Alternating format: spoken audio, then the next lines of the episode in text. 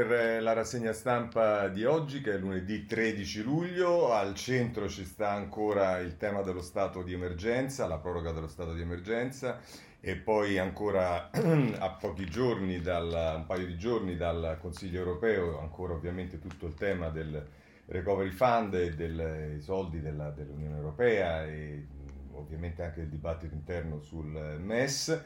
E poi c'è il tema di autostrade, si va verso la revoca, questo sembrerebbe leggere dai giornali. E poi ovviamente la politica che comunque trova spazio oggi sui giornali, in particolare da segnalare quello che molti giornali individuano come lo scaricamento da parte di Grillo della eh, Raggi, a differenza invece di quello che pensa il messaggero, che è un attacco di Grillo a Roma per difendere la Raggi. Insomma, vedremo tutto. Partirei subito dagli stati generali e comincerei come di consueto dal Corriere della Sera, pagina 9, stato di emergenza, scusate, sullo stato di emergenza, stato di emergenza, ipotesi 31 ottobre e Conte rivendica non pieni poteri, serve essere pronti, estensione limitata a tre mesi invece di cinque è Marco Galluzzo che scrive sul Corriere della Sera, il Premier è necessario in caso di recrudescenza del virus, la mia popolarità è al servizio del progetto che eh, realizziamo.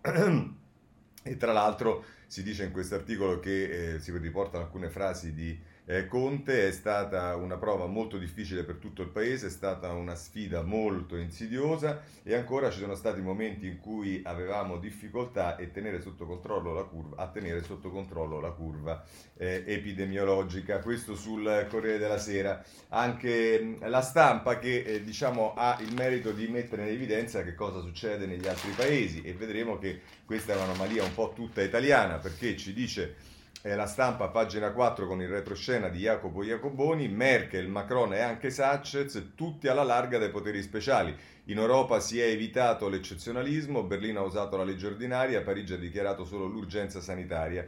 Eh, questo è quello che ci dice Jacoponi sul, eh, sulla stampa, che poi a pagina 5 eh, riporta anche la posizione di Berlusconi a fondo di Berlusconi sulla Costituzione per il Premier, solo accuse irricevibili questo sulla eh, stampa. Vediamo ancora eh, a questo punto due commenti, eh, uno lo prendiamo dalla Repubblica eh, che è, scusate stavo per prendere il foglio, che è quello di ehm, eh, Stefano Folli eh, a pagina 25 nel suo, nella consueta rubrica Il punto e tra l'altro dice Folli che fa riferimento anche alla posizione del Presidente del Senato Casellati che ha detto che ci deve essere un voto in Parlamento eh, e parla di una frizione istituzionale, dice come si intuisce una frizione istituzionale tra il vertice del governo e la presidenza di Palazzo Madama circa il rapporto governo-Parlamento non è il miglior viatico in vista dei prossimi mesi. Lo stato di emergenza concepito per una nuova crisi sanitaria sarà in vigore in mancanza di un ripensamento fino al 31 dicembre o fino al 31 ottobre.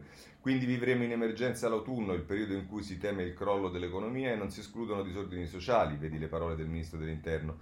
Ne deriva che la proroga tecnica in realtà si carica di sottintesi politici che sarebbe sbagliato minimizzare. Non a caso due osservatori qualificati hanno espresso tutta la loro inquietudine su queste colonne Carlo Galli ha descritto un provvedimento per molti versi discutibile, sia per la mancanza di presupposti, sia perché il semplice annuncio genera tensione e allarma tra i cittadini. Sul Corriere della Sera Sabino Cassese ha scritto tra l'altro che è buona norma non abusare dell'emergenza al fine di evitare l'accentramento di tutte le decisioni a Palazzo Chigi, l'eccesso di decreti del Presidente del Consiglio, strumento tipico della situazione d'eccezione. Del resto, serve ancora Cassesi, il diritto eccezionale non può diventare la regola perché non è fisiologico governare con mezzi eccezionali. Le conseguenze sono negative anche per l'equilibrio dei poteri e si cita il Parlamento semi-ignorato, nonché il Presidente della Repubblica e la Corte Costituzionale a controllo sono sottratti gli atti dettati dall'emergenza. Ecco allora che la proroga diventa un tema politico prioritario, imponendo al governo di presentarsi in Parlamento per una discussione non di maniera, senza dimenticare che finora le Camere non si sono espresse nemmeno sul MES a causa dei problemi della maggioranza. Questo è Stefano Folli eh, sulla, eh, sulla, Repubblica, ma vediamo un giornale eh, diciamo più lontano dal governo e che infatti picchia duro su questo ed è il giornale per l'appunto con eh, Marco Gervasoni che tra l'altro dice eh, dopo il lockdown più cinese di tutti, il più lesivo delle libertà individuali ma pure collettive, ci toccheranno altri mesi di arbitrio governativo in attesa di una seconda ondata che a questo punto pensiamo l'esecutivo si auguri, visto che lo scopo della proroga sembra esclusivamente di poter comandare circu- circuendo le Camere e per conte di assicurarsi altri mesi prima di essere disarcionato dai suoi.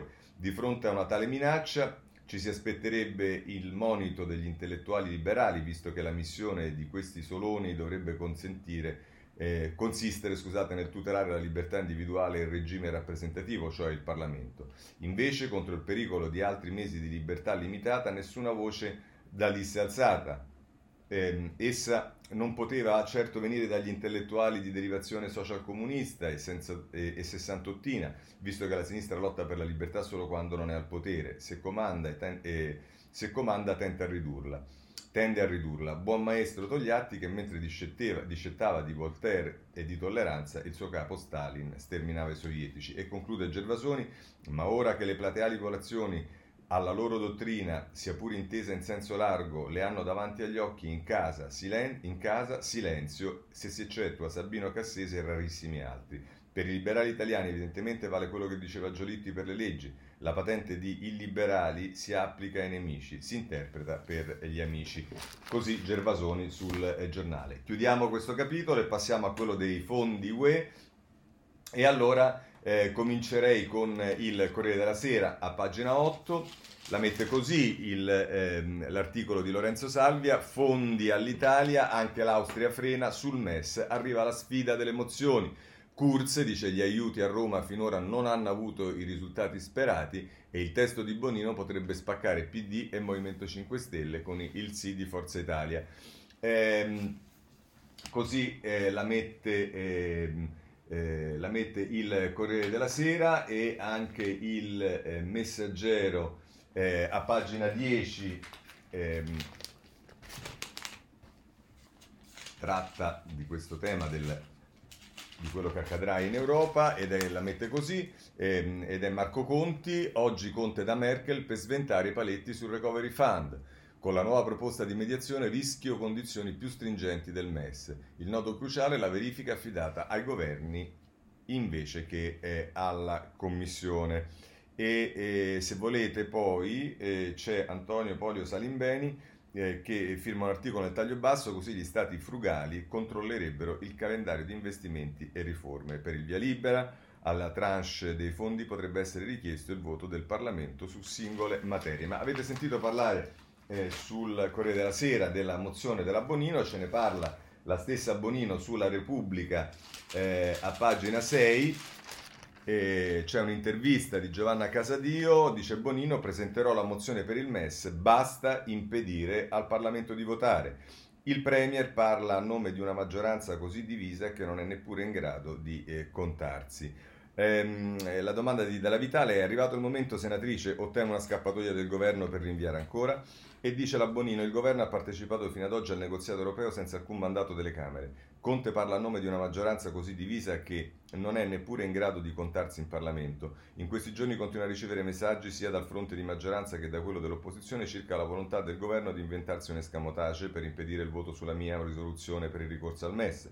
Spero che non accada, ma sono preparata al fatto che accada. Non mollo. E ancora dice la Vitale, prima il recovery fund e poi si pensa al MES, dice Conte, cosa c'è di scandaloso in questo timing? E risponde Bonino, tutte le spese che l'Italia oggi sostiene per ripartire, malgrado la spada di Damocle di una pandemia tutt'altro che finita, comportano un maggiore debito. Quello del MES è il debito meno costoso tra quelli disponibili. Lo ha certificato Banca Italia. Come minimo 500 milioni all'anno di interessi in meno per 10 anni, quindi 5 miliardi. Che altro c'è da discutere e da capire? Questo è quello che eh, si domanda la Bonino sulla eh, Repubblica.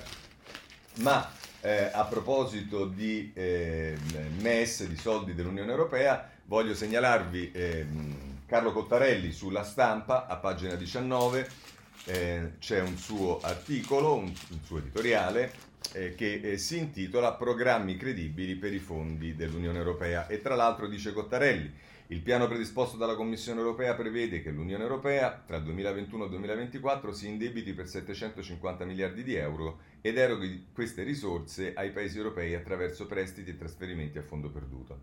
Tre aspetti sono particolarmente rilevanti. Primo, dice Cottarelli, i paesi che intendono richiedere finanziamenti dovranno presentare programmi per spiegare come li utilizzano. Saltiamo un po' di cose. Secondo, all'Italia dovrebbero arrivare 150-170 miliardi in quattro anni, 40, 40 eh, miliardi l'anno in media tra il 2 e il 2,5% del nostro PIL. E ancora, dice Cottarelli, terzo, la differenza tra prestiti e trasferimenti a fondo perduto è importante, ma non completa. Anche i finanziamenti erogati come trasferimenti a fondo perduto comporteranno negli anni a venire un flusso finanziario dai singoli paesi verso l'Unione Europea, visto che questa dovrà ripagare il prestito contratto. E poi conclude così Contarelli. Sono convinto che alla fine, forse non questa settimana, ma comunque presto, si troverà un compromesso e il Next Generation eh, EU eh, verrà approvato. Mi preoccupa però il prezzo politico che potrebbe, che, che potrebbe dover essere pagato per raggiungere l'unanimità necessaria per approvare il piano. Quel, pezzo, quel, prezzo potrebbe comprendere un rinvio di quell'armonizzazione della tassazione in Europa che sarebbe invece necessaria per evitare l'assurdo vantaggio che i paesi medio-piccoli, tra cui l'Olanda, hanno attualmente nel praticare livelli di tassazione particolarmente bassi. Purtroppo, visto il bisogno che ha l'Italia di un accordo, non possiamo fare eh, in proposito la voce troppo grossa. La potremmo fare se avessimo iniziato questa crisi con un debito pubblico più basso e se non avessimo un'assoluta necessità del sostegno europeo per uscirne, ma non possiamo cambiare il passato, tro- purtroppo. Cosa accadrà una volta approvato il piano? Come ho detto, i paesi dovranno presentare programmi dettagliati per indicare come verranno utilizzate le risorse. Il nostro governo dovrebbe muoversi rapidamente presentando già a settembre-ottobre una bozza di programma in modo tale da anticipare il più possibile l'erogazione dei fondi. Poi ci sarà l'implementazione. Il meccanismo innovativo di erogazione dei, fin- dei finanziamenti in base ai progressi nell'attuazione del programma è potenzialmente valido, ma sarà una possibile fonte di tensione tra l'Italia e l'Europa, tensioni che si potrebbero estendere a tutto il prossimo quadriennio che probabilmente coinvolgerebbero più di un governo italiano. Qualcosa mi dice che non si tratterà di una relazione particolarmente facile. Così Cottarelli, che vedete fa riferimento eh, alla tassazione. Allora, a proposito di tassazione, vorrei eh, segnalarvi un, eh, una lettera che eh, Tremonti, l'ex ministro Tremonti, manda al Corriere della Sera e che il Corriere della Sera pubblica nella pagina 20, eh, scusate, la pagina 28 che è quella dei eh, commenti, e eh, il, il, titolo è Il significato politico di una riforma fiscale. Tra l'altro scrive Tremonti, una riforma fiscale è cosa molto diversa da una manovra fiscale. La prima, a differenza della seconda, è infatti una cifra che non è solo economica, ma anche e soprattutto politica, anzi, seppure di fatto costituzionale. E ancora, dice Tremonti, concludendo una lunga lettera, il nostro impianto fiscale all'origine assolutamente lineare è stato via via parossisticamente alterato con manovre varie e continue e tra l'altro con l'affiancamento alla macchina fiscale della macchina sociale a partire dall'INPS. È così che si è persa l'originaria linearità del sistema. Un esempio per tutti, l'IRPEF eh, pensata per essere la regina delle imposte, è stata detronizzata da regimi forfettari speciali che svuotano l'idea di giustizia progressiva e perciò perfetta.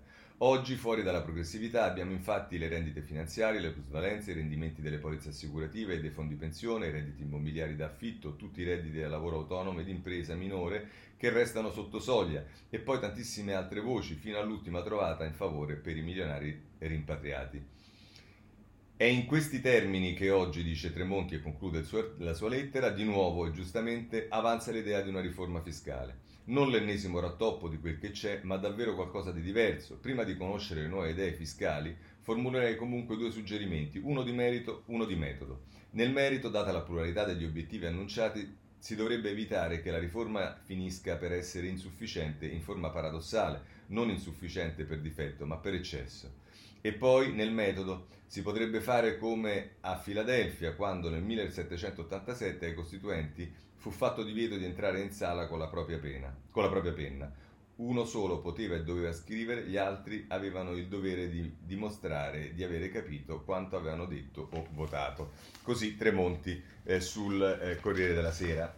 E, eh, abbiamo diciamo, chiuso anche il capitolo fondi UE, tassazione e andiamo all'altro tema eh, di rilievo che è quello di autostrade. Su questo prendiamo i tre giornali principali poi un giornale dell'opposizione, cominciamo dal Corriere della Sera. Il Corriere della Sera eh, se ne occupa nelle pagine 12 e 13. È in primo piano il negoziato, il governo su autostrade, i Benetton escano o inevitabile la revoca. La precondizione posta dal Premier e dai 5 Stelle, che è appunto quella di uscire, l'offerta di 3,4 miliardi non basta, Mion della holding di famiglia edizione mm, dice non sono ottimista. e nel taglio basso c'è, eh, questo era Marco Galluzzo e, Fab- Fabio Savelli, mentre nel taglio basso c'è un'intervista di Lorenzo Salvia al vice ministro Grillino Cancelleri che dice lo Stato non perde nulla, i 7 miliardi li sborzerà il prossimo concessionario. Ecco, certo con queste premesse pensare di trovare un concessionario che già mette in cantiere di dover pagare 7 miliardi, ammesso che siano 7 miliardi, Luigi Marattin che di queste cose capisce eh, ha detto esplicitamente che i miliardi possono essere molti di più e soprattutto un contenzioso che andrà avanti per anni e che inevitabilmente si scaricherà sulle nuove eh, generazioni. Ma poi, eh, se volete, Daniela Polizzi, nel eh, pagina 13 del Corriere, firma un retroscena, il tormento della famiglia, non dobbiamo dividerci, decisivo il vertice del 21 luglio della cassaforte eh, per eh, le nomine. Eh, dice in difficoltà anche Benetton Group e Autogrill a causa della pandemia. Questa è la situazione che ci viene rappresentata nelle pagine 12 e 13 dal Corriere della Sera, ma se volete eh, abbiamo anche la Repubblica che invece se ne occupa nelle pagine successive alla prima, la pagina 2 e la pagina 3. Eh, Annalisa Cuzzocrea e Giovanna Vitale firmano l'articolo di pagina 2 lo Stato non sarà socio di Benetton, linea dura di Conte su autostrade, il Premier ottiene il plauso compatto dei 5 Stelle, anche il PD accetta una posizione più netta, il Quirinale dice soluzione senza effetti sul governo. E, ehm, nel taglio basso eh, eh, abbiamo eh, invece Giovanni Pons, credo che sigla eh, il retroscena, già pronto il decreto per la revoca, costerà miliardi. Il mille proroghe ha abbassato da 23 a 7 miliardi la compensazione da parte pubblica, ma appunto anche qui si dice che poi è, c'è incertezza assoluta. Eh, tra l'altro, se non erro, c'è un ricorso alla Corte Costituzionale eh, o alla Corte Europea, non mi ricordo, da parte di eh, Autostrade eh, a proposito di questa eh, decisione del governo. Ma a pagina 3 della Repubblica c'è l'intervista agli amministratori delegati della holding e della società di gestione e il titolo è Atlanta non ci, Atlantia non ci sta, scendiamo sotto il 51% ma restiamo nella società. E sono Carlo Bertazzo che eh, è AD, eh, amministratore delegato di Atlantia e poi Rob- eh, Roberto Tomasi che invece è eh, amministratore delegato di Aspi. E Berto- eh, Bertazzo dice dal 6 febbraio scorso abbiamo aperto la possibilità di diluirci a favore di soci terzi ma a condizione di mercato e nel rispetto dei soci di minoranza e invece ehm, sul, eh, per quanto riguarda Tomasi dice non si capisce l'interesse del paese nel caso di revoca, investimenti per 7,5 miliardi cantierabili verrebbero buttati eh, alle ortiche. Questa è la posizione eh, dei due amministratori delegati eh, a proposito di eh, questa vicenda, ma ehm, eh, se eh, volete c'è anche la stampa che dedica le pagine successive eh, alla prima, la 2 e la 3, a pagina 2 eh, Federico Capurzo, Conte, i Benetton fuori da autos- dalle autostrade, non sacrificheremo il bene pubblico e dice cambio di rotta del Premier dopo le pressioni dei 5 Stelle, basta benefici, domani la revoca in CDM, ma il PD frena. Ehm, eh, e, e, mm, nel taglio basso, eh, l'analisi di Paolo Baroni, il prezzo del cambio di controllo serviranno tra i 5 e gli 8 miliardi. Gli analisti e la soluzione dell'aumento di capitale, innanzitutto bisogna scegliere, sciogliere il nodo delle tariffe. E, e, dice a proposito dei costi 14,8 miliardi di euro è la valutazione data da Aspi tre anni fa da, eh, eh, data ad Aspi tre anni fa da Allianz e, e Silk Road e poi dice sono 9 miliardi di euro e la valutazione attuale a fronte di un taglio del 5% delle tariffe e ancora 50% il margine lordo sul fatturato di Aspi nel 2018 erano 2 miliardi su un giro d'affari di 4.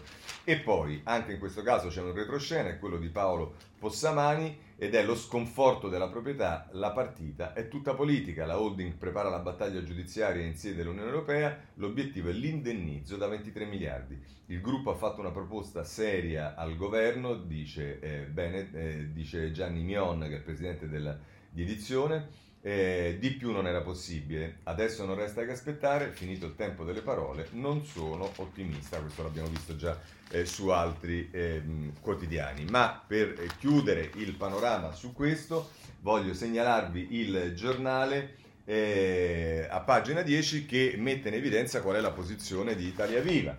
E allora andiamo a vedere.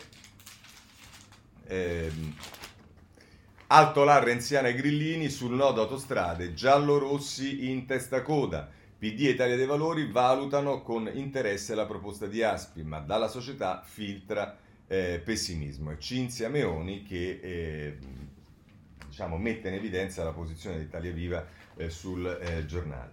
Bene, passiamo allora a, ad un altro argomento perché sicuramente all'interno dei problemi che nascono dalla revoca, come hanno evidenziato Marattin e molti esponenti delle Viva, c'è anche il problema della possibile perdita di posti di lavoro.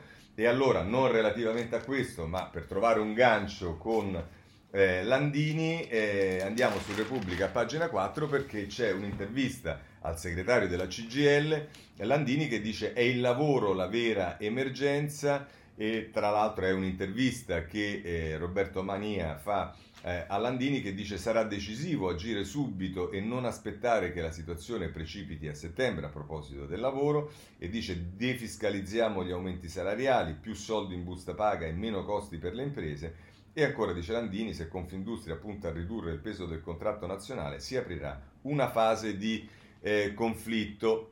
Eh, questo è quello che tra l'altro dice eh, Landini che dice Conte aveva promesso di trattare con noi ma per ora solo annunci con CISL e Will pronti alla mobilitazione e questo è quello che eh, paventa il segretario della CGL a proposito del lavoro e alle posizioni del governo. Ma a questo punto io passerei alla politica e abbiamo diciamo, articoli che riguardano un po' tutti i partiti. Io comincerei dal PD perché eh, ormai Bettini parla come segretario del Partito Democratico e ancora una volta eh, è intervistato, meno male che questa volta non viene, non viene, fatto un articolo per raccontarci cosa fa Bettini eh, in Thailandia, come è successo l'altra volta, che era sicuramente una cosa di straordinario interesse, e soprattutto sul primo quotidiano nazionale, ma invece questa volta eh, Maria Teresa Meli lo intervista e dice ora legge elettorale, mi preoccupano le posizioni di rottura. Bettini dice il salva stati va definito a settembre e parla proprio, adesso non ho tempo di leggere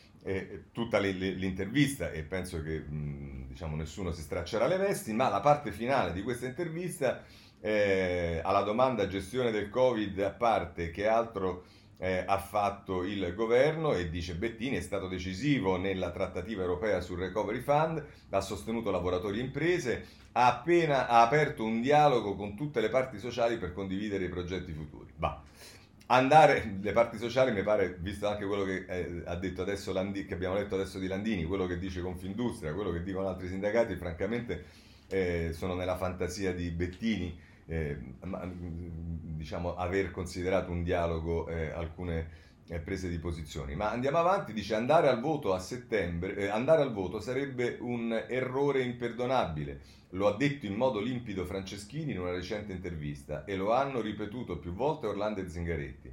La mia preoccupazione è che da alcuni settori della maggioranza emergano posizioni di rottura su alcune de- de- decisive questioni. Chissà chi sono questi settori della maggioranza. Per esempio la legge elettorale. C'è da tempo un'intesa tra tutti sulla necessità di unire la riduzione dei parlamentari ad una legge proporzionale con uno sbarramento al 5%. Faccio una piccola chiosa, diciamo, siccome eh, si decide di appoggiare una riforma senza senso che è quella eh, della riduzione dei parlamentari e per rimediare, secondo Bettini, bisogna fare un'altra riforma senza senso che è quella eh, del proporzionale, dimenticando Bettini e il Partito Democratico che eh, il Partito Democratico non ai tempi di Renzi ma addirittura prima aveva deliberato nei suoi organi istituzionali eh, la scelta del maggioritario come scelta per la legge elettorale, ma purtroppo la memoria poi rimane al palo. Andiamo avanti, l'attuale sistema elettorale, dice Bettini, con un numero di parlamentari dimezzato, potrebbe dare a chi vince poteri assoluti in grado persino di cambiare la Costituzione. Su questo non si può scherzare, comunque in una situazione estrema sono convinto che un'alleanza tra l'insieme delle sinistre, Conte con la sua attuale forza politica, i 5 Stelle, e un eventuale polo liberal democratico sia competitiva già da oggi contro la destra sovranista. Vabbè, questo è Bettini giudicate voi. Andiamo avanti perché voglio segnalarvi due, due eh, diciamo, amministratori del Partito Democratico. Eh, uno è Sala che eh, ha fatto delle dichiarazioni che hanno creato subbuglio e allora oggi eh, lo riprende Pietro Colaprico sulla eh, Repubblica, pagina 9, Sale, Sala cerca il consenso del Nord, sbaglio, i milanesi mi capiscono. Dalle polemiche sul Covid a Montanelli alle gabbie salariali, il sindaco cambia modo di comunicare e si espone di più. Una decisione che può preludere a una ricandidatura. Questo è eh, quello che eh, scrive la eh, Repubblica. Ma c'è anche eh, un altro amministratore che adesso nelle sue travagliate vicende personali non ricordo se sia ritornato nel Partito Democratico o ancora no, ma comunque è il governatore uscente della ehm, eh, Toscana che è eh, Enrico Rossi che dice giusto prolungare lo stato di emergenza, il cavaliere, i mali della politica, colpa sua. È rimasto ancora diciamo a qualche anno indietro eh, Enrico Rossi che tra l'altro dice un errore lasciare intendere che sul MES si potesse formare una maggioranza diversa e dice ancora basta con gli annunci, in questo momento l'esecutivo deve prendere decisioni eh, condivise. Eh, questo è quello che dice Rossi eh, sulla stampa. Ma passiamo al Movimento 5 Stelle perché certamente è eh, diciamo, oggi il, nel, nel, diciamo, nel, capitolo della politica eh, la parte più ehm, interessante. E comincerei con eh, la Repubblica perché il tema all'ordine del giorno è quello che alcuni vedono come uno scaricamento da parte di Grillo della Raggi. E allora Annalisa Cuzzocrea, pagina 8, Roma non ti merita, Raggi e il giallo del sonetto di Grillo. Sul blog del fondatore la poesia di un attivista, andiamocene via e il movimento si divide. Un incoraggiamento, no, la liquida. Questo eh, è come la mette eh, la eh, Repubblica. Ma eh, vediamo gli altri giornali perché, ehm, per esempio, eh, il tempo in prima pagina eh, c'è una risposta a Grillo da parte di Bechis, cioè di, anzi di Francesco Storace che è eh, il vice direttore, come sapete ormai, del Tempo, e c'è una foto di Grillo che esce da un tombino e il titolo è Nella fogna vacci tu. Grillo sacrifica la Raggi per cercare l'accordo col PD, non ti meritano, vieni via da questa cloaca di città, invece di insultare i romani si ricordi che se la capitale è ridotta a una discarica, la colpa è proprio di eh, Virginia.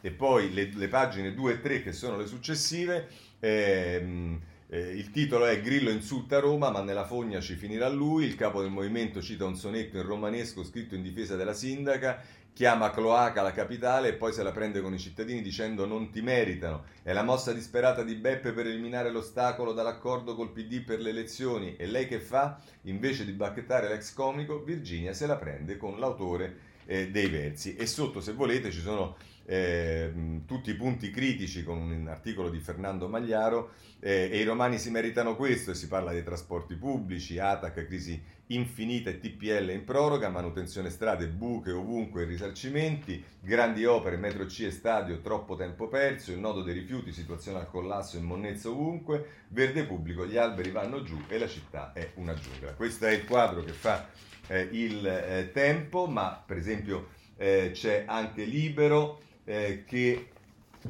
eh, la mette eh, così eh, in prima pagina, Grillo ripudia la sindaca Raggi, non ricandida Virginia e insulta eh, i eh, romani. E, mm, mm, se volete poi ehm, trovate anche, questa è in prima pagina, e trovate l'articolo ehm, nelle pagine eh, successive, nella fattispecie lo trovate a pagina 11, è Fabio Rubini che firma Grillo ripudia la Raggi e offende i romani, sul suo blog il fondatore dei 5 Stelle invita Virginia a non ricandidarsi e insulta i capitolini, gente de fogna e infami. E il, la, è, diciamo, l'occhiello è il lento declino del movimento. Ma per vedere questo e per capire che invece c'è chi la eh, interpreta in un modo diverso, guardiamo il giornale primo giornale della capitale che è il Messaggero, dedica le pagine 6 e 7 a questo, a pagina 6 eh, ci sono Simone Canettieri, eh, che, ci sta Simone Canettieri che eh, scrive eh, l'articolo Grillo, virgolette, rilancia la Raggi, Romani gente di fogna, imbarazzo nel Movimento 5 Stelle, scusate. Assist del garante, vedete qui l'interpretazione che dà il messaggero è diverso, alla sindaca, lei costretta a dissociarsi, ma vado avanti. I grillini divisi sulla mossa di Beppe, lui si sfoga. Volevo solo aiutarla. Ehm, e nel taglio basso c'è eh, un'intervista ehm, a eh, Giorgio eh, Montefoschi, che dovrebbe essere l'autore del... Eh no, è uno scrittore critico letterario eh, che dice questa città esprime delle eccellenze sulla sanità, lezioni a quella lombarda e dice lo scrittore eh, affronto violento per salvare l'operato disastroso del Campidoglio, se è una cloaca è perché l'AMA non raccoglie rifiuti, se la metro non funziona non è colpa degli utenti. Questo mm, diciamo, è quello che scrive il messaggero che c'è anche poi un indiscreto, ecco chi è l'autore del sonetto, Francesco Ferrari, pensionato con la passione per i sonetti in romanesco, un hobby da condividere su Facebook con i suoi amici e con un migliaio di persone che lo seguono come fan. E vabbè. E poi però, pagina 7, il messaggero anche qui fa un fact checking di quello che non funziona a Roma, buche, flambus, che significa i bus che vanno a fuoco, e rifiuti, i mali che Beppe non vede, ehm, Lorenzo De Cicco che firma questo articolo, il fondatore salta i trasporti con l'aria condizionata, ma 110 sono andati a fuoco, parla di strade rifatte, ma è il record di risarcimento danni per incidenti. E poi appunto il fact checking, eh, si parla delle strade, rattoppi e inchieste, i bus 3 milioni di chilometri in fumo, la differenziata miraggio il 70% promesso e poi le case comunali a pochi euro. Insomma, eh, questo è il quadro. Nel taglio basso c'è una bocciatura definitiva anche eh, di Sabino Cassese, che è intervistato eh, da Diodato Pirone. Onestà senza bravura è inutile. In tre anni la capitale è precipitata e dice l'amministrativista ex giudice costituzionale un conto è agitare le piazze, l'altro è saper governare. Alla sindaca do zero, se non sa far funzionare i suoi uffici e non controlla un primo cittadino va sostituito. Ebbene, senza, dice, dice eh, Cassese, onestà senza bravura è inutile. È purtroppo quello che ho tentato di eh, dire durante la campagna elettorale ormai quattro anni fa, quando era abbastanza evidente qual era il quadro della situazione che si prospettava per Roma, poi i cittadini ovviamente hanno scelto e eh, poi è anche giusto che una volta che si sceglie si, eh, come dire, pagano le conseguenze delle scelte e il problema e il dispiacere è per Roma. L'unica cosa che però mi sento di dire, perché adesso tutti gli attacchi sono alla Raggi, eh, adesso non è che la Raggi ha governato da sola, perché la Raggi è stato il sindaco e sicuramente ha eh, avuto delle responsabilità, ma è un'intera classe dirigente, è l'intero Movimento 5 Stelle romano che ha fallito, avevano la maggioranza assoluta per la prima volta in Consiglio Comunale, eh, erano assolutamente autonomi e tutto quello che ha combinato la Raggi è stato puntualmente condiviso da tutto il Movimento 5 Stelle. E quindi la domanda che c'è da farsi è e con quale diciamo, faccia il Partito Democratico può pensare di fare un'alleanza con il Movimento 5 Stelle semplicemente sacrificando la Raggi? È un'ipocrisia, è chiaramente diciamo, eh, una scelta eh, che però tiene in piedi completamente tutto il problema, perché tutto quello che è accaduto a Roma, nel bene, non so qual è, nel male, tutto quello che conosciamo, è merito, non è merito, è responsabilità, certo non solo della Raggi, ma di tutto il Movimento 5 Stelle, il Movimento 5 Stelle con il quale avete anche ascoltato Bettini, lo, lo, lo stratega del Partito Democratico, invece il Partito Democratico vuole... Ehm, vuole allearsi. Bene, ma passiamo per quanto riguarda i 5 Stelle ancora ad altro perché c'è il ruolo di eh, Luigi Di Maio, Luigi Di Maio che ha incontrato Draghi, come sapete, eh, nei giorni scorsi e che ha incontrato però anche Gianni Letta e allora Ilario Lombardo eh, firma la pagina 7, eh, eh, l'articolo a pagina 7 della stampa, l'incontro Letta Di Maio agita Conte, i grillini spaverna- spaventati dal governissimo al centro del colloquio segreto anche il patto sulla legge elettorale proporzionale.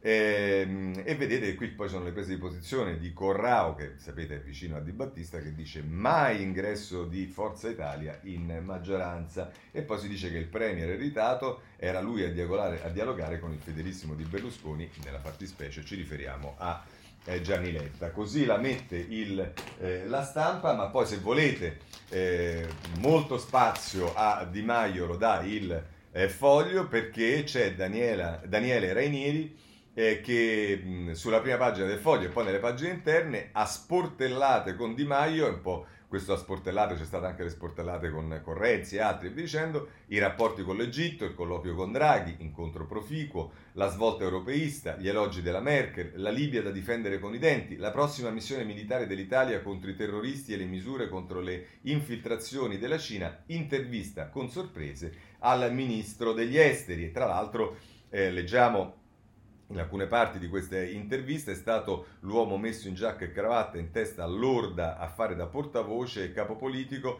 poi Lorda si è in gran parte dissolta. E a proposito del MES dice è stato il presidente Conte a dire che non serve, noi stiamo negoziando il Next Generation EU, un piano con tante risorse. E poi si fa riferimento eh, alla Libia.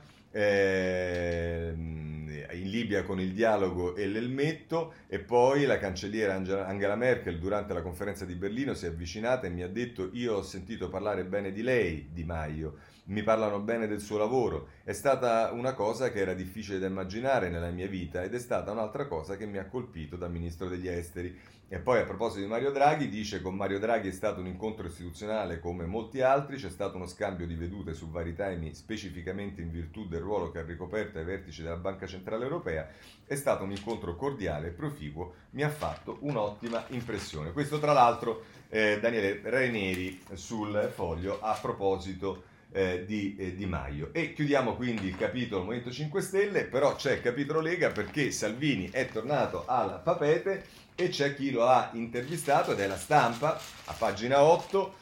Eh, è un reportage, scusate, di Nicola Pinna, non è un'intervista, ehm, che, è inviato, che è stato inviato a Milano Marittima e dice Salvini spiaggia senza selfie né folla, non è vero che la gente è stufa di me, il leader deghista in, vacanza, in vacanza al papete tra famiglia e pranzi con gli amici, sono certo che Forza Italia non farà un'alleanza con i 5 Stelle.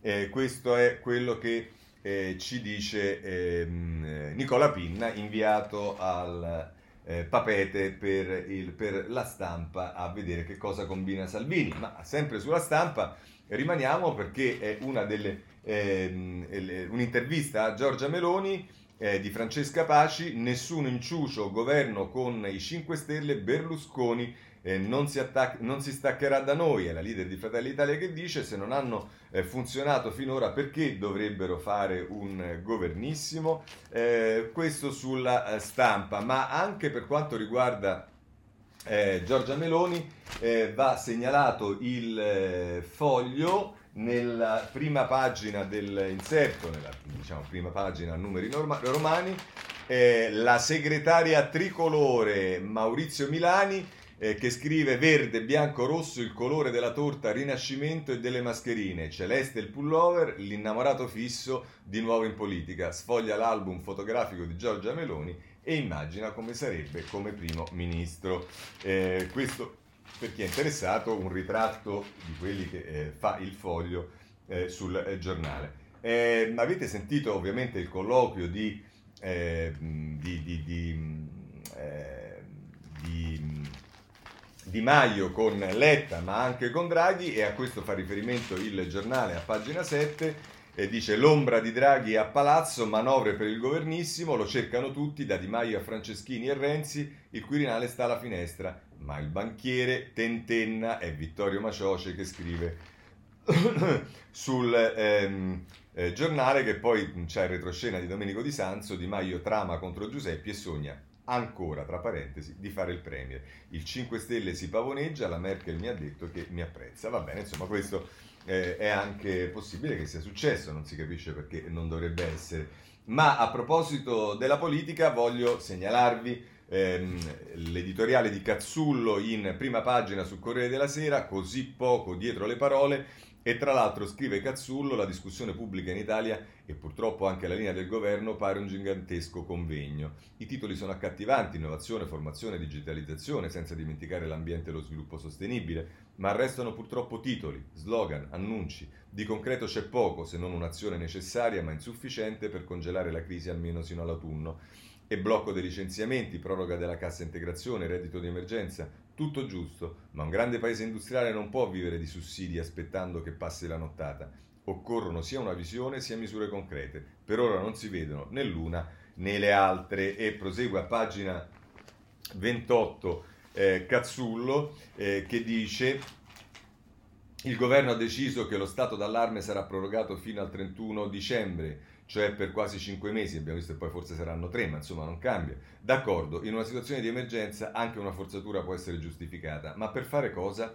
E ancora scrive Cazzullo, le Camere hanno convertito il decreto rilancio, sono 266 articoli, come incideranno sulle nostre vite? Ogni piccola impresa, ogni partita IVA andrà alla ricerca di qualcosa che possa riguardarla, ma potrà fidarsi? Arriveranno in tempo i decreti attuativi? O rischiamo di fare la fine dell'Università di Pavia, condannata a risarcire gli studenti perché il provvedimento del 2012 sulle tasse non è stato mai tradotto in pratica?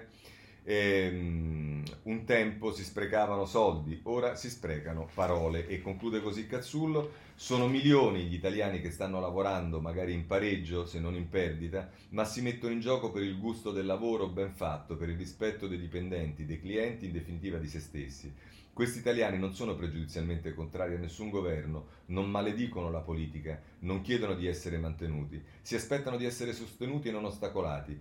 Accanto a loro c'è una generazione di giovani che si affaccia sul mercato del lavoro nel momento peggiore delle nostre vite. Vogliamo dar loro un'opportunità? C'è un piano, un disegno, un contenuto dietro i titoli del grande convegno chiamato Italia? Così Cazzullo.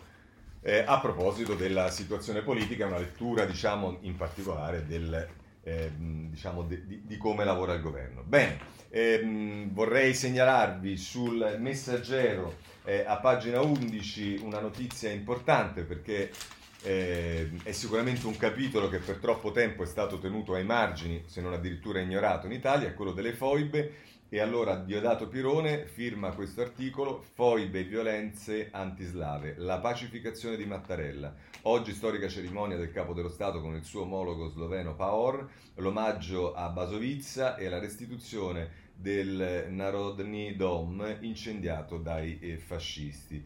E, ehm, e poi nel taglio basso c'è un'intervista allo storico Raul Pupo, grazie ai due presidenti per il coraggio, ora si guardi avanti, basta colpe collettive e dice eh, ancora non siamo gli eredi diretti di chi commise le stragi, è un passo avanti nell'accettazione e nel rispetto delle memorie altrui nei luoghi più difficili. Così sul eh, messaggero a proposito delle foibe e, delle, e dell'iniziativa di ehm, Mattarella. Andiamo avanti, eh, per quanto riguarda il tempo, il, il, la giustizia voglio segnalare eh, due ehm, eh, giornali, Il Tempo a pagina 11 la lista che fa tremare il CSM è Domenico Alcamo che scrive Luca Palamara ha chiamato a testimoniare 123 persone nel suo processo. Il Consiglio Superiore della Magistratura dovrà scegliere quali accettare provocando sospetti di censure.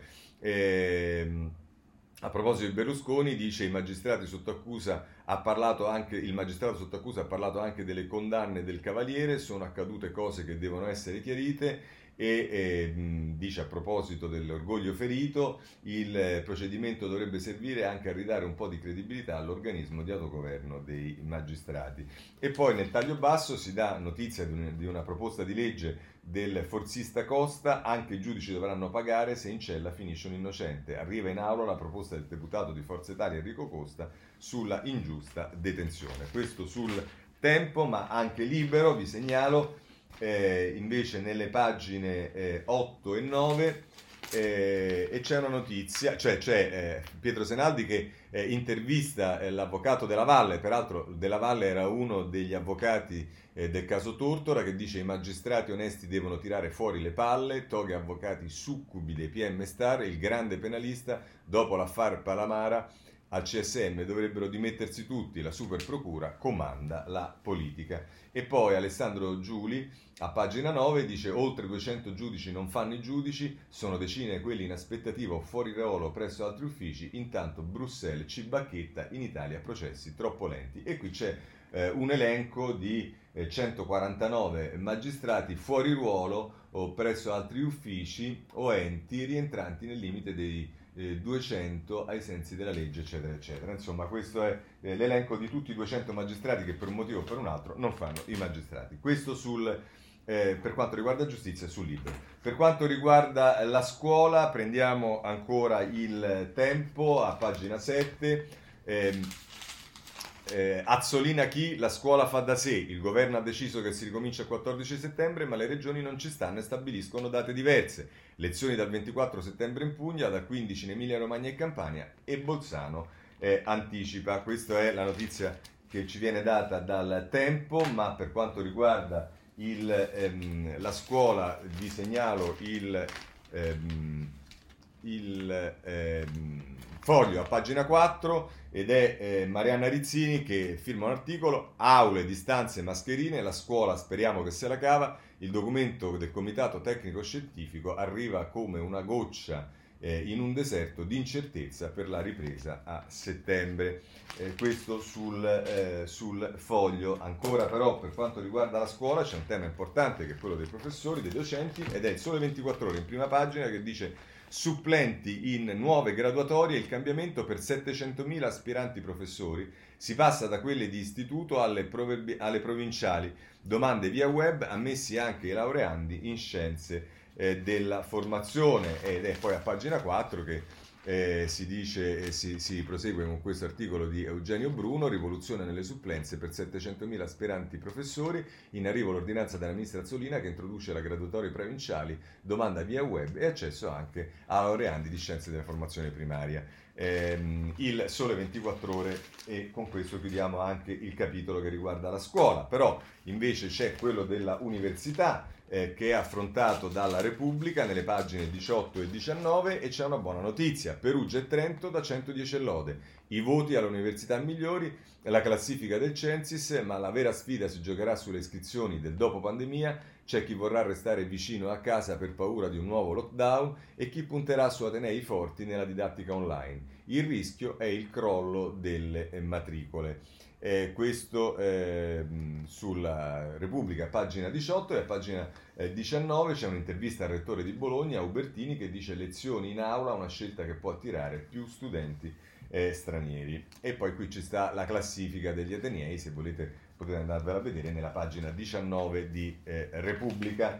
Mh, eh, finito con l'università, passiamo a un altro tema che sicuramente ehm, eh, occupa le, le, prime pagine dei giornali che è quello del virus, guardate per esempio il Corriere della Sera, allarme contagi dall'estero. E allora andiamo a vedere poi nelle pagine 2, 3 eh, e 4 del Corriere della Sera, eh, a pagina 2 eh, Virginia Piccolillo, focolaio tra i migranti sbarcati, tensioni e proteste in Calabria e ci arriveremo al capitolo immigrazioni, 26 positivi su 70, lo vediamo dopo questo e c'è anche eh, l'intervista di Paola Di Caro a uh, Santelli. Santelli avverte il governo, subito i blocchi in mare, temo il crollo del turismo, la, la, la governatrice risposte immediate o interverrò io. E a Fiorenza Salzanini dà notizia a pagina 3 del Corriere della Sera, piano del Viminale, requisire navi e caserme per isolare i positivi e garantire le eh, quarantene. Ma a questo proposito andiamo direttamente ad altri giornali perché c'è per esempio eh,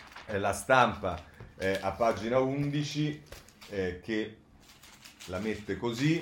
Ehm, weekend, nel weekend mille sbarchi a Lampedusa, adesso a preoccupare è la rotta tunisina. Il sindaco dell'isola da, Romano, da Roma un silenzio assordante, il PM di Agrigento, tornati, eh, siamo tornati a qualche eh, anno fa. Questo eh, sulla stampa. Vediamo ancora eh, qualche giornale, perché inevitabilmente per esempio c'è il giornale che su questo gioca molto, e va, andiamo nelle pagine 2 e 3.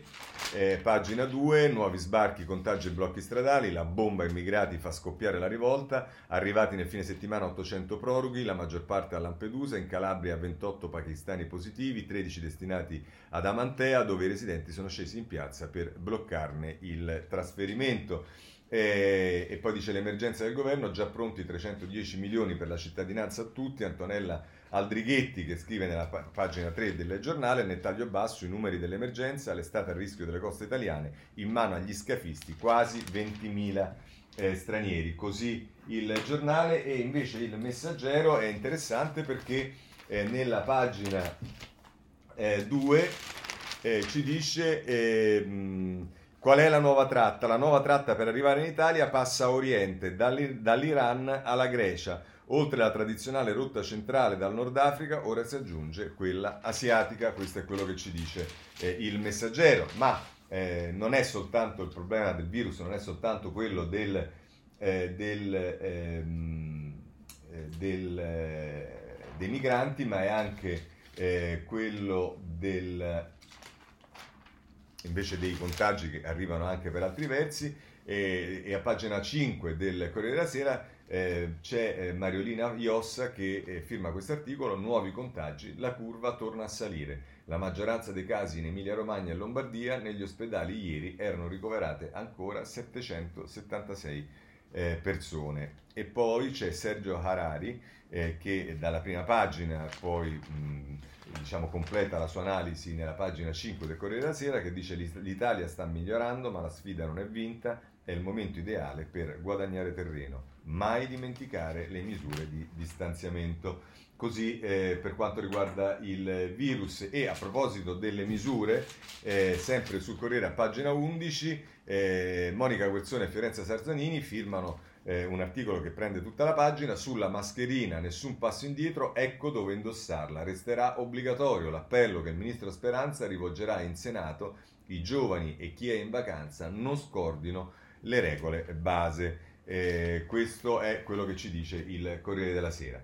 Eh, andiamo avanti, eh, sappiamo benissimo che spesso e volentieri al tema dell'immigrazione eh, si, il, si, collega a quello del razzismo e allora il Corriere della Sera ci segnala due episodi eh, nella pagina 18 del eh, Corriere della Sera si dà notizia di quello che è avvenuto a Milano, movida violenta sui navigli, venditore di fiori gettato in acqua i responsabili forse ripresi nel video. Questo eh, ragazzo che è stato gettato in acqua era eh, del Bangladesh e vendeva le rose. E poi però se volete a pagina 21 insusti razzisti a Bea, il padre picchiato, sono un'azzurra. Eh, Andrea, la famiglia in Italia da 20 anni, l'aggressione per il parcheggio per i disabili e dice è stata insultata, Claudio Arrigoni, è stata insultata con frasi razziste, stranieri di M, tornate al vostro paese si è sentita urlare handicappata di merda, vabbè, uguale, quindi ha visto suo papà che la voleva difendere finire in ospedale con uno zinogomo e un dente rotti, mentre la mamma eh, veniva minacciata, tanto la becco per strada, fara, eh, fate attenzione. Beatrice Ion, 23 anni, atleta di, pu- atleta di punta della nazionale di basket in carrozzina, ha vissuto momenti drammatici per un'aggressione a sfondo razzista nei pressi della casa di famiglia ad Ardea, provincia di Roma. È stata lei stessa a denunciarlo anche con dei post sui social, tralasciando le offese che mi ha fatto perché sono disabile, mi ha detto che siamo stranieri del CA e che dobbiamo tornare nel nostro paese. Non dite che il razzismo in Italia non esiste perché io l'ho vissuto oggi dopo 16 anni che vivo qui e fa male. È la prima volta che mi capita una cosa del genere legata alle mie origini, altre volte è successo per la mia disabilità e comunque anche il fatto che sia successo per la disabilità è una cosa ovviamente eh, indegna. Ehm, eh, voglio segnalarvi ancora in chiusura della rassegna stampa le parole del Papa su eh, Santa Chiara, ehm, Santa Sofia, scusate, a pagina 16 del eh, Corriere della Sera, il messaggio di Francesco, penso a Santa Sofia e sono molto addolorato, segnale ai turchi dopo l'annuncio che eh, sarà eh, moschea.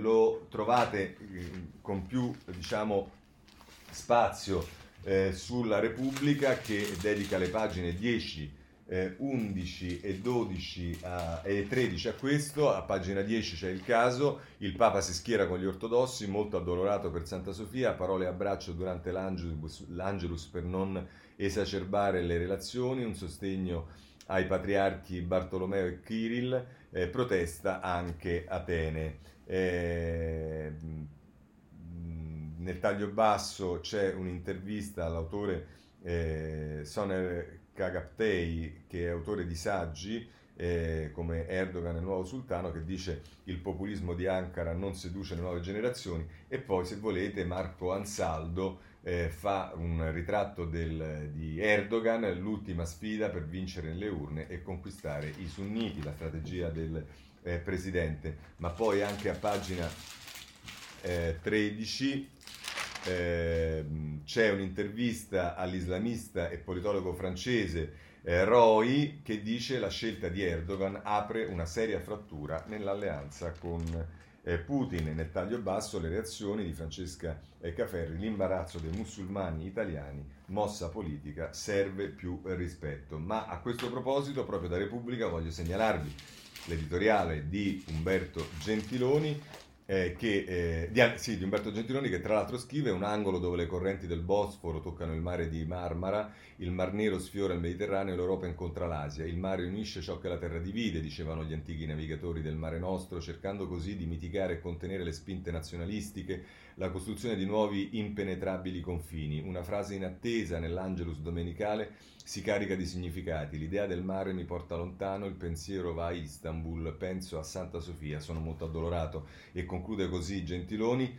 l'effetto è duplice, le parole essenziali di Papa Francesco vanno dritte al cuore del problema. Viene da chiedersi quali saranno le reazioni della cristianità d'Oriente, degli oltre 300 milioni di ortodossi che rischiano di vivere la riconversione di un luogo simbolo come una nuova contrapposizione antimusulmana, una frattura carica di conseguenze, un colpo di spugna per cancellare un museo che per 85 anni ha custodito, protetto e raccontato le identità plurali di quell'angolo di mondo. Al di là degli appelli al buonsenso rivolti alla leadership turca, la posta in palio appare quella di rompere gli equilibri della regione. Erdogan si muove come un preciso disegno. La leadership sunnita ha il piglio di un attore globale proiettato tanto sui teatri di crisi quanto sulle interpretazioni e giudizi sul passato.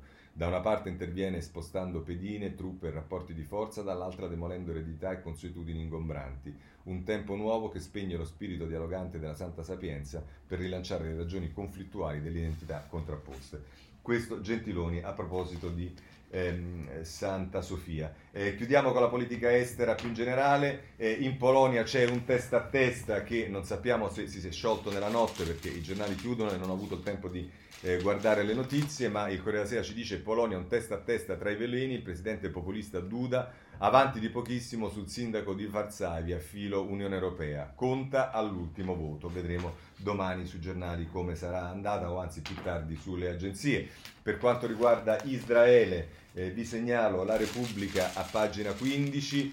Eh, Israele, la sfida delle donne soldato per le unità d'elite. Quattro diciottenni si appellano alla Corte Suprema per potersi arruolare. Siamo perfettamente in grado di competere con i maschi. Sharon Nizza da Tel Aviv eh, sulla eh, Repubblica. Per quanto riguarda la Libia, ci sono gli USA che eh, si stanno eh, muovendo, lo vediamo sulla stampa a pagina 15.